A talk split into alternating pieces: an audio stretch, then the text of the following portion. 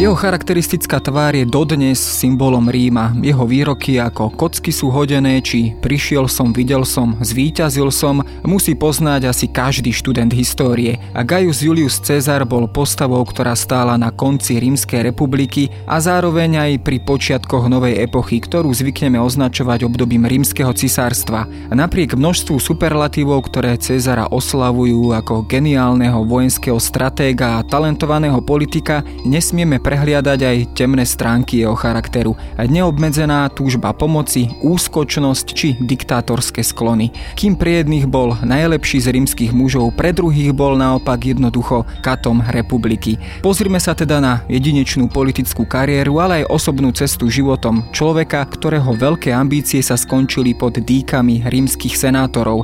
Čo vynieslo Cézara až na vrchol moci? Ako si získaval priazeň lásku rímskeho ľudu? Bol to nadaný politik a štátnik alebo len bezohľadný populista a akú úlohu hrali v jeho živote i v rímskej politike ženy. Počúvate pravidelný týždenný podcast denníka Sme dejiny. Moje meno je Jaroslav Valen, som zodpovedným redaktorom magazínu Historická reví a rozprávať sa budem s historikom, docentom Pavlom Valachovičom, ktorý prednáša o dejinách Ríma na Filozofickej fakulte Univerzity Komenského v Bratislave.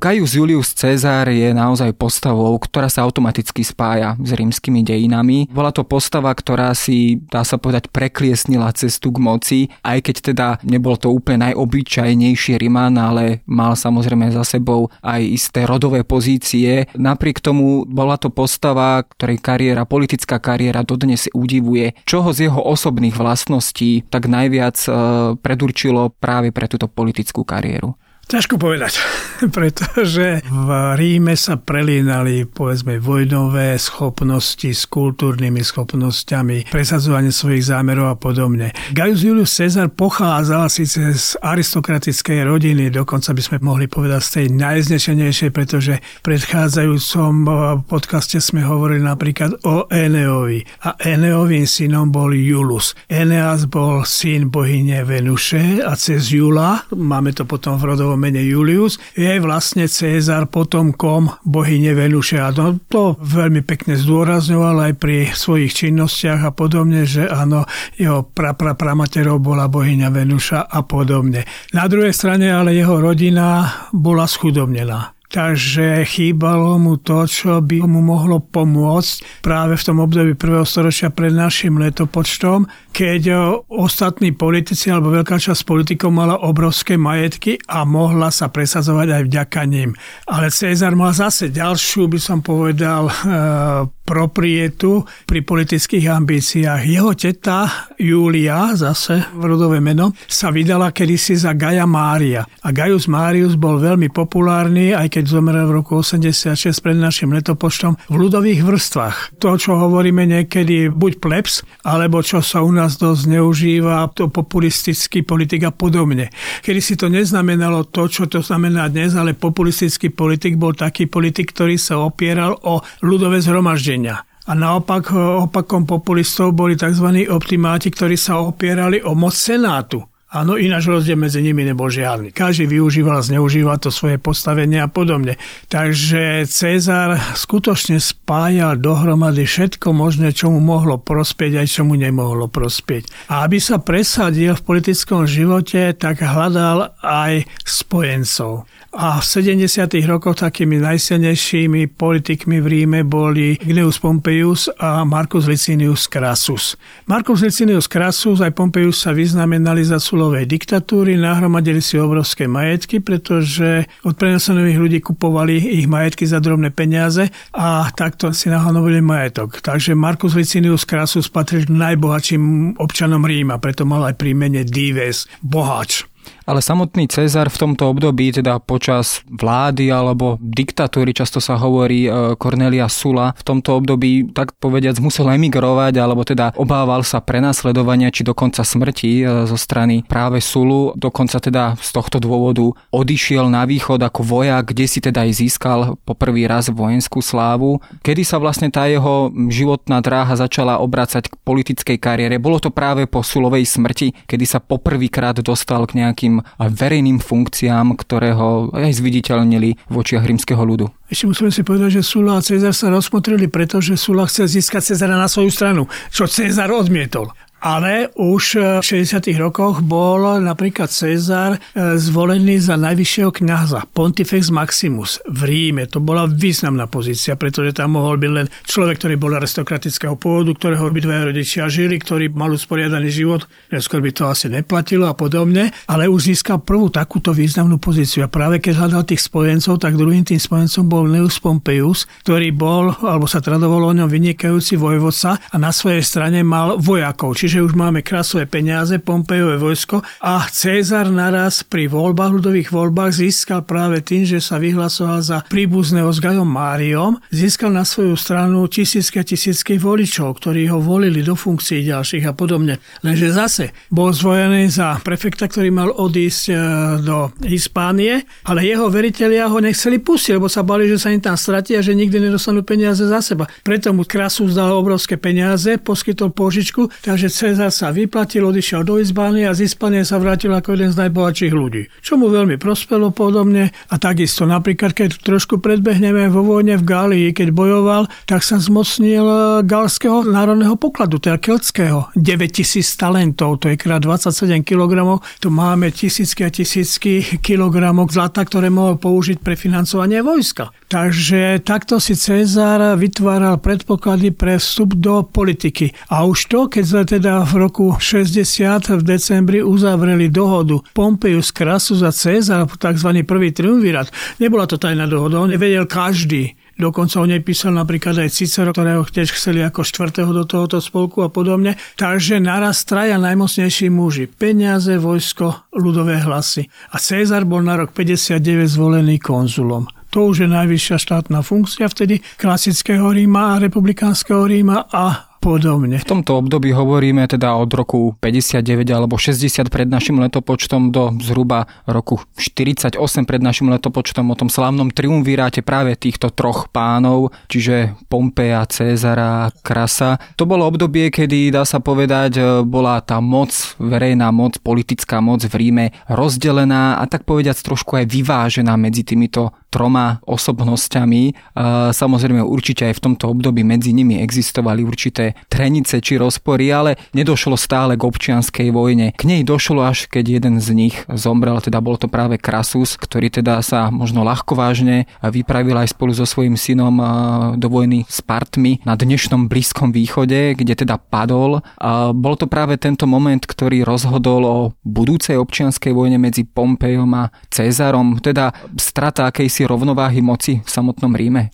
Tam boli totiž aj iné problémy. My hovoríme povedzme o týchto troch mužov, ktorí boli z aristokratických rodín. Pompeius bol plebeského pôvodu, ale takisto práve v tomto období v prvom storočí pred našim letopočtom obrovský vplyv získali plebejskí tribúni. To boli úradníci, ktorých si volili plebejci a do týchto úradov mohli byť zvolení len plebejci. Preto mnohí aristokrati prestupovali zo svojich aristokratických rodín, sa nechali adoptovať do plebejských rodín, aby mohli získať túto moc, pretože plebejskí tribúni napríklad riadili ľudové zhromaždenia a mohli schvalovať zákony a podobne. Takže e, vznikli obrovské boje aj potom medzi plebejskými skupinami. V Ríme sa vraždilo, preto bol napríklad Pompeius zvolený za konzula sine kolega, bez kolegu, aby urobil trošku poriadok v Ríme. Že toto sa nemôže stať, že sa budú skupiny ľudí, ktoré sa stretnú na uliciach, budú sa medzi sebou vraždiť a podobne. No a to, že teda Pompeu získal takúto moc, bolo aj to, že on sa zblížil so Senátom. Na druhej strane Cezar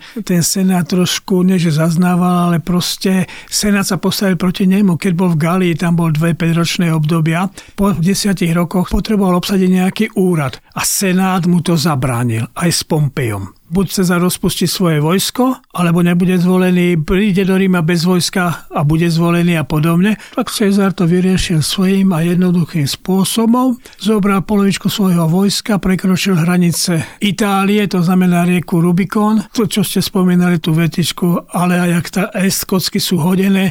A keď svojim vojakom v Rimini, v starovekom Arimíniu na námestí ohlásil, že prekročili hranice Itálie a začala občianská vojna, vojaci si z toho nič nerobili, zatleskali Cezarovi a pokračovali v pochode na Rím. A naraz sa ukázalo, že Pompeius vôbec a Senát nie sú pripravení na obranu sa republiky. Nemali ani vojsko, Pompeius pre tento otvrdil zadu po nohami a vyrastú mi légie a naraz nemala ani jednu légiu, takže Pompeius a jeho stúpenci museli utiecť do Grécka. Cezar si urobil poriadok v Ríme, urobil si poriadok v Hispánii a potom zautočil proti Pompejovi v Grécku. Tam Pompeo sústredil tzv. republikánov, teda kvázi obrancov republiky, ale to boli tiež politici, ktorí bažili po osobnej moci. To musíme povedať pravdu, lebo oni si ešte pred napríklad bitkou s Cezarom rozdeľovali funkcie, kto bude kedy konzulom, kto bude pretorom, kto bude kvestorom a podobne. Takže namiesto toho, aby sa sústredovali na boja, to skončilo tak, ako to skončilo, že teda Pompejovo vojsko muselo ustúpiť. Pompejus sám utekal e, cez Malú Áziu do Egypta a tam ho pri brehoch Egypta zavraždili. Takže Cezar sa naraz začal presadzovať ako pomstiteľ Pompejovej smrti, že to sa nesmie sa, aby nejakí barbari zabili Rimana. Dokon dokonca nechcel ani strhnúť sochy, čo teda bolo bývalo zvykom, ak teda jeden politický súper odstránil svojho protivníka, tak zmizli aj z verejných priestorov jeho sochy a podobizne. V prípade Pompeja sa to ale nestalo a práve tento konflikt doviedol Cezara aj do Egypta, ktorý sa istým spôsobom stal aj Rímu osudným, signifikantným predovšetkým v podobe alebo v príbehu o samozrejme kráľovnej Kleopatre, ktorá teda aj vstúpila do Cezarovho života. Keď si samozrejme prebehneme Cezarov život, objavilo sa v ňom viacero žien. Kleopatra je asi takou možno z nich najslávnejšou. Do akej miery možno tieto vzťahy dokázali ovplyvniť aj jeho osobné politické rozhodnutia, do akej miery možno tieto ženy aj zasahovali do politiky. V prípade Kleopatry tam asi predsa len nejaký vplyv naozaj bol. Určite môžeme to približiť na jednej vete, ktorú charakterizovali Cezara, že Cezar bol mužom všetkých žien a ženou všetkých mužov. Čiže on bol taký bisexuál, by sme mohli povedať, ale skutočne bola tu spoločnosť, kedy ženy síce navonok nemohli prejavovať svoju moc. A na druhej strane vnútorne by som povedal, že čo sa udialo v spálniach, nevieme, ale ženy určite ovplyvňovali rímskych politikov. Dokonca sa klebetilo potom o Markovi Juniovi Brutovi, ktorý bol medzi tými 60 vrahmi, ktorí zavraždili Cezara, keď Cezar hovoril aj ty syn môj, pretože údajne Brutová matka bola Cezarovou milenkou a podobne. Na druhej strane bol to zvyk, takže musíme to brať tak, ako to bolo, ale v tomto prípade, no Cezar bol tiež ženatý niekoľkokrát, ale ako Pontifex Maximus si nemohol dovoliť nejaké prešlapy a podobne. Dokonca s jednou svojou manželkou sa rozviedol, pretože sa o nej klebetilo tiež, že má nejakého milenca a Cezar povedal, že o manželke rímskeho veľkňaza sa nesmú šíriť také reči a rozvedol sa so svojou manželkou, áno. Ale Kleopatra na jednej strane áno, okrem toho bola krásna, samozrejme. Jeden historik povedal, že keby bola Kleopatra škarečinnosť, tak ani sa nedostane do dejín a podobne, ale bola to inteligentná žena, vedela, čo chce a potom ovplyvnila aj neskôr Marka Antónia, teda Takže zasahovala aj do rímskych dejín tým, že podporovala. Napríklad Markovi Antoniovi poskytovala peniaze a vojakov Cezarovi poskytovala vplyv a najmä obilie, pretože vtedy bol Egypt ešte samostatnou krajinou, nebol podriadený Rímu. Takže tento vplyv žien no, bol. Určite bol. Dokonca sa uvádza častý výrok, teda údajne Cezarových vojakov, alebo teda legionárov, ktorí teda vyhlasovali o Cezarovi, že to bol tzv. plešatý chlípnik, a pred ktorým nenájde útočisko žiadna žena, teda ani rímske či galské ženy. Práve s týmito vojakmi prežila, ale Cezar veľké dobrústvo predovšetkým v Gálii. Pochádzajú predovšetkým eh, z tohto obdobia aj slávne Cezarové zápisky, teda zápisky z vojny v Gálii, čo je už dá sa povedať klasické dielo svetovej literatúry do určitej miery. Aká to, to bola vlastne vojna, ktorú teda viedol Cezar pomerne dlhé obdobie počas počiatkov triumvirátu zhruba od toho roku 59-58 pred našim letopočtom až po rok 50. Často sa uvádzajú fantastické počty padlých galov, dokonca som sa stretol s počtom milión, neviem, či je toto reálne číslo zrejme nie, ale do akej miery bola táto vojna možno až genocídou celého, povedzme, jedného etnika alebo národa galov. Tak začalo to práve tým rokom 59, keď bol Cezar konzulom a nasledujúci rok bol zmenovaný alebo mu zverili správu ako miestodržiteľovi Zapadskej Galie, čiže medzi riekou Pádom a Alpami, kde sílili Kelti a povolili mu, aby si vybudoval dve légie Cezar tak aj urobil, všetko zatiaľ prebiehalo pokojne, ale naraz sa začali presúvať niektoré germánske a niektoré keltské kmene na severe. A to je to, že z Helvécie, teda z dnešného Švajčiarska, sa presúvali kmene na juh alebo juhozápad čiže do Galie. A tam už mali Rímania nejaké záujmy, pretože táde viedli dôležité obchodné cesty napríklad do Británie, na britské ostrovy za Cínom a podobne. A toto Cezar nechcel dovoliť. Okrem toho, mnohí moderní historici dnes uvádzajú, že Cezar niekedy priam provokoval Keltov do bojov a podobne, takže bojoval s nimi teda nasledujúcich však 7 kníh vojny v Galii opisuje 7 rokov tejto vojny. Každému roku venoval jednu knihu svojich zápiskov Rusko a podobne. Niekedy to ohraničilo a s tým, že to mohlo skončiť záhubou Cezara, keď jeho vojaci boli obliehaní a podobne, ale nakoniec sa Cezarovi podarilo podmaniť si tých Galov. Sme spomínali teda, že sa zmocnil Keltského národného pokladu a podobne. Ale zase, keď si uvedomíme z pohľadu niekoľkých storočí, tak vidíme, že Galia práve aj s tým keľským obyvateľstvom sa stala z jednou z najvýznamnejších hospodársky najvyspelejších a romanizovaných provincií Rímskeho impéria. Takže odtiaľ pochádzali potom spisovatelia, politici, učitelia a podobne. Zatiaľ, čo niektoré iné provincie, napríklad e, naša Panónia, teda územie na juh od Dunaja, to bola vojenská provincia a žiadna kultúra, by som povedal v úvozovkách, čo tiež nie je pravda, ale proste odtiaľ to nepochádza takmer žiadny významný spisovateľ alebo podobne. Takže my to už hodnotíme z dnešného pohľadu trošku ináč. Ale samozrejme aj Cezarovi nepriatelia z radou Keltov sú dodnes uh, francúzskými hrdinami, napríklad Vercingetorix má obrovský pomník postavený, hoci ho Cezar porazil, potom ho viezol v trumfe a potom ho dal aj popraviť. Ale je pravda, že aj Vercingetorigovi sa podarilo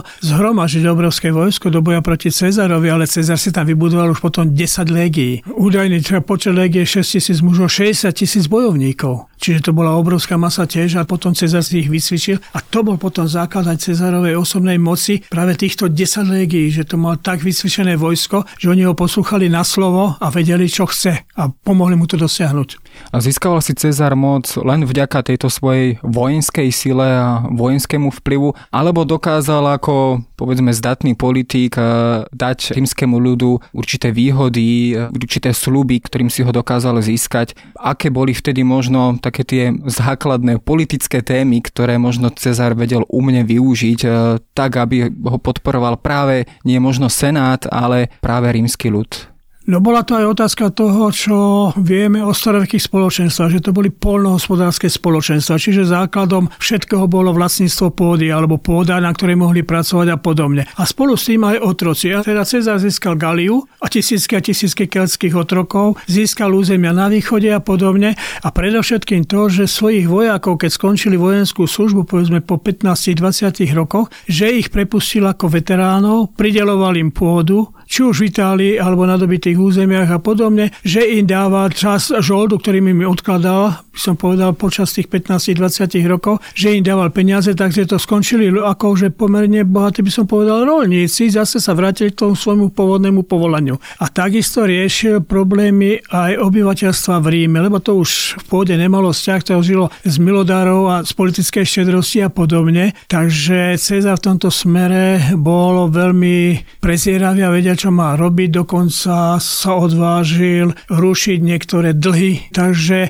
na jeho strane skutočne stáli veľké e, masy toho chudobného obyvateľstva. On pravidelne poriadal e, gladiatorské hry, kde sa rozdávali potom rôzne potraviny, olivový olej, placky sa rozdávali a podobne, takže on si získal aj ten ľud. Preto napríklad, keď bol Cezar zavraždený, tak niektorí republikani sa radovali, ale väčšina obyvateľstva v Ríme bola taká naštvaná, že ich skoro likvidovali priamo v Ríme a sústredili sa potom napríklad na pohrebe Cezarom v obrovskej mase obyvateľstva. Takže Cezar vedel, ako mal s týmito ľuďmi narábať. Dokonca myslím, že jedna z prvých verejných funkcií, ktorú Cezar zastával, bolo vysoký štátny úradník, ktorý organizoval verejné slávnosti a hry v Ríme. Myslím, že k nej sa dostal v roku 65 pred našim letopočtom. Bol to možno jeho spôsob alebo politický kalkul zastávať takéto verejné funkcie, aby si od počiatku získal priazeň a lásku rímskeho ľudu, ktorá mu potom neskôr samozrejme pomohla v ďalšom kariérnom raste. tak to bol politický systém v Ríme, ako aj v republikánskom, že sa postupovalo od najnižších úradov až po tie najvyššie. Takže napríklad tieto hry alebo zásobovanie Ríma obilím a podobne organizovali tzv. edilovia ktorí dostávali čas peniazy napríklad na poriadanie hier zo štátnej pokladnice, ale keď ich nemali, tak dali do toho vlastné peniaze a už vedeli, že o dva roky, o tri roky ich zvolia za nejakých vyšších úradníkov a postupne až po tie konzuláty, áno. A Cezar toto využil, máme tú úradníckú kariéru pekne e, zachovanú, že kedy ktoré úrady zastával, ako ich zastával a podobne, čo robil tak stal sa potom konzulom, prokonzulom v Gálii a teda až nakoniec teda jedným z troch mužov najmocnejších v štáte. To bol kariérny rast, ktorý mu zobral zhruba 10-15 rokov jeho života, pomerne teda krátku dobu, čiže vyšvihol sa pomerne krátkom čase. Napriek tomu bol ale, a dodnes možno aj je považovaný za akéhosi kata Rímskej republiky, alebo teda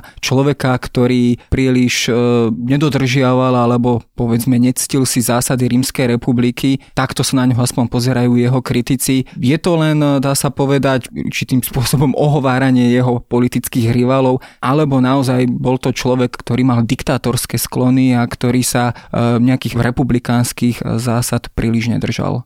Tu zase môžeme porovnať Cezara s Pompejom. Lebo Pompeius je niekedy v odbornej literatúre označovaný ako prvý princeps z rímskych politikov, ako prvý, ktorý túžil pomoci a sústredil už také funkcie v rukách, že mohol vystupovať ako samovládca. Lenže Pompeius bol zase opatrný a pridržal sa rímskych zákonov. Cezarovi toto už nevadilo. Ak získal nejaké úrady, on si už s nejakou zákonnosťou nerobil starosti. Neporušoval zákony, ale proste si z nich nerobil žiadne starosti. Takže do určitej miery je to ohováranie, pretože napríklad po určitých porážkach alebo keď porazil Pompeja, tak on e, vlastne o milosti všetkých Pompejových stúpencov nikoho nezabil, nedal zabiť a podobne. Máme síce jednu báseň Lucanus Barzalské pole, kde sa opisuje, že Cezar si urobil hostinu na telách mŕtvych nepriateľov aj z Kleopatro, že sa hostili a podobne. A to absolútne nie je pravda, pretože aj ten Marcus Junius Brutus, ktorý bol medzi tými vrahmi a podobne, tiež bol pôvodne republikánov a on týchto republikánov dokonca povyšoval do úradov, dával im funkcie a podobne. Čiže oni si, by som povedal, dobre žili. Áno, bez obav, že sa nemuseli obávať o život. Takže v tomto smere Cezar mal diktátorské sklony, ale on si uvedomoval, že proste rímska ríša sa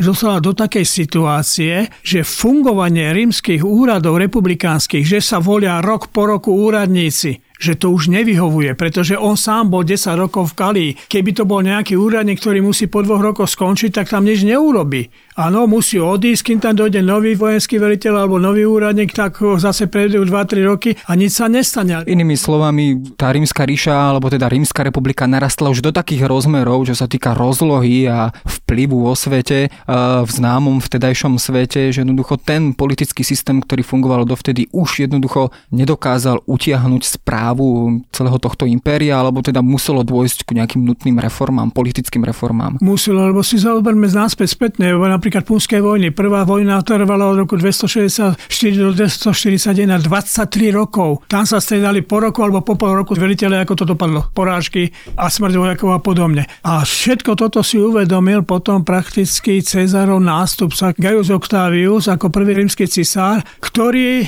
naraz po 100 rokoch, keď teda skončili všetky občianske vojny, tvrdí, obnovil som republiku. Obnovil republikánske úrady, ale už úplne na ináčkých princípoch. Už bolo možné zastávať úrady dlhšie, bolo možné zastávať niekoľko úradov. On sám sústredil vo svojich rukách, teda Augustus, štyri najdôležitejšie úrady a nič sa nedialo. Začala rímska ríša prekvitať, rozvoj, hospodárstvo, sociálne vzťahy, kultúra a podobne. Takže aj Cezar, keby ho nezavraždili toho 15. marca roku 44 pred našim letopočtom, tak pravdepodobne urobí niečo podobného. A to by musel urobiť hoci kto druhý, nech by to bol Cezar, alebo Pompeius už bol mŕtvý, alebo nejakí iní politici, ale urobil to Gaius Octavius, jeho synovec, alebo by to urobil Marcus Vipsanius Agrippa, alebo iný schopný politik. Zakončíme ale debatu samozrejme tým slávnym atentátom z roku 44 pred našim letopočtom v samotnom Senáte, čo už v tom čase samozrejme bol obrovský škandál, že na takejto posvetnej pôde vôbec dôjde k vražde. Čo bolo vlastne hlavnou príčinou alebo motívom týchto 60 senátorov, ako sa teda zvykne uvádzať, a vrahov Cezara? Bola to možno práve tá tzv. záchrana republiky, o ktorú im naozaj išlo možno z nejakých nezištných dôvodov, alebo bol v pozadí naozaj len ich osobný mocenský kalkul. Zase to bolo také problematické. Predtým sa konali jedny náboženské hry, na ktorých sedel Cezar ako diktátor, najvyšší štátny úradník a teda prišiel Marcus Antonius a dal Cezarovi na hlavu zlatú korunu. Cezar ju okamžite strhol z hlavy a zahodil ju, že on nič také nepotrebuje, že on nechce byť žiadnym kráľom podľa orientálneho zvyku, lebo to Rímania nemali radi. Takže už tu niektorí videli určité tendencie k tej kráľovláde alebo samovláde a preto ho chceli zavraždiť. Skutočne sa stalo, že teda Cezar išiel na zasadnutie Senátu, a hoci ho varovali, že sa niečo chystá alebo nie, tak e, išiel a na schodoch pred senátom ho zavraždili, pobodali e, zbraňami, dýkami, mešmi a Cezar zomrel. Teraz bola otázka, čo bude ďalej. Ja teda, keď som prednášal študentom, tak hovorím, poďme si, teraz máme 11 hodín do poludnia, zavraždili Cezara, čo sa dialo potom? A oni začnú rozprávať to, čo sa stalo od niekoľko rokov neskôršie. Hovorím, nie, uvedomte si, čo sa stalo po tej 11. hodine. Cezarovi stúpenci alebo Cezarovi priatelia sa poschovávali vo svojich domoch s vojakmi, lebo nevedeli, či aj ich nezavraždia. A republikáni zavraždili Cezara, Povedali si ahojte a išli domov a nič neurobili. Ani na záchranu republiky si mysleli, že tá republika sa zachráni sama. Áno, o dva dní sa konal Cezarov pohreb, ten prostý ľud naznášal rôzny nábytok z domov aristokratov a nahádzal to na hromadu a spálili pekne Cezara a Zase sa nič nedialo. Potom už začala byť e, dosť napätá situácia, že teda došlo ku konfliktom medzi Cezarovcami a republikánmi. Cezarovci boli niektorí vyhnaní, dokonca sa z Aten vrátil Cezarov synovec Gaius Octavius, ktorému síce chceli republikáni, aby velili republikánskemu vojsku, ale nechceli mu dať žiadne úrady, žiadnu moc. To bol 18-ročný, 20-ročný chlapec. Takže on sa spojil s ostatnými Cezarovcami, najmä Markom Antóniom a Markom Emiliom Lep Lepidom vytvorili tzv. druhý triumvirát. Ten si nechali pekne odsúhlasiť najprv vo vojsku, potom v ľudovom zhromaždení a začala posledná občianská vojna, teda, ktorá skončila porážkou pri Filipách v Grécku zase a Rímska republika roku 27 bola obnovená cisárom Augustom. Čiže inými slovami, atentátnici síce zavraždili Cezara, ale ako keby toto svoje rozhodnutie a tento svoj krok možno nedotiahli do úplného konca toho ich pôvodného zámeru, ale to je samozrejme ďalší vývoj a samozrejme námed na ďalšiu debatu, pri ktorej sa niekedy stretneme.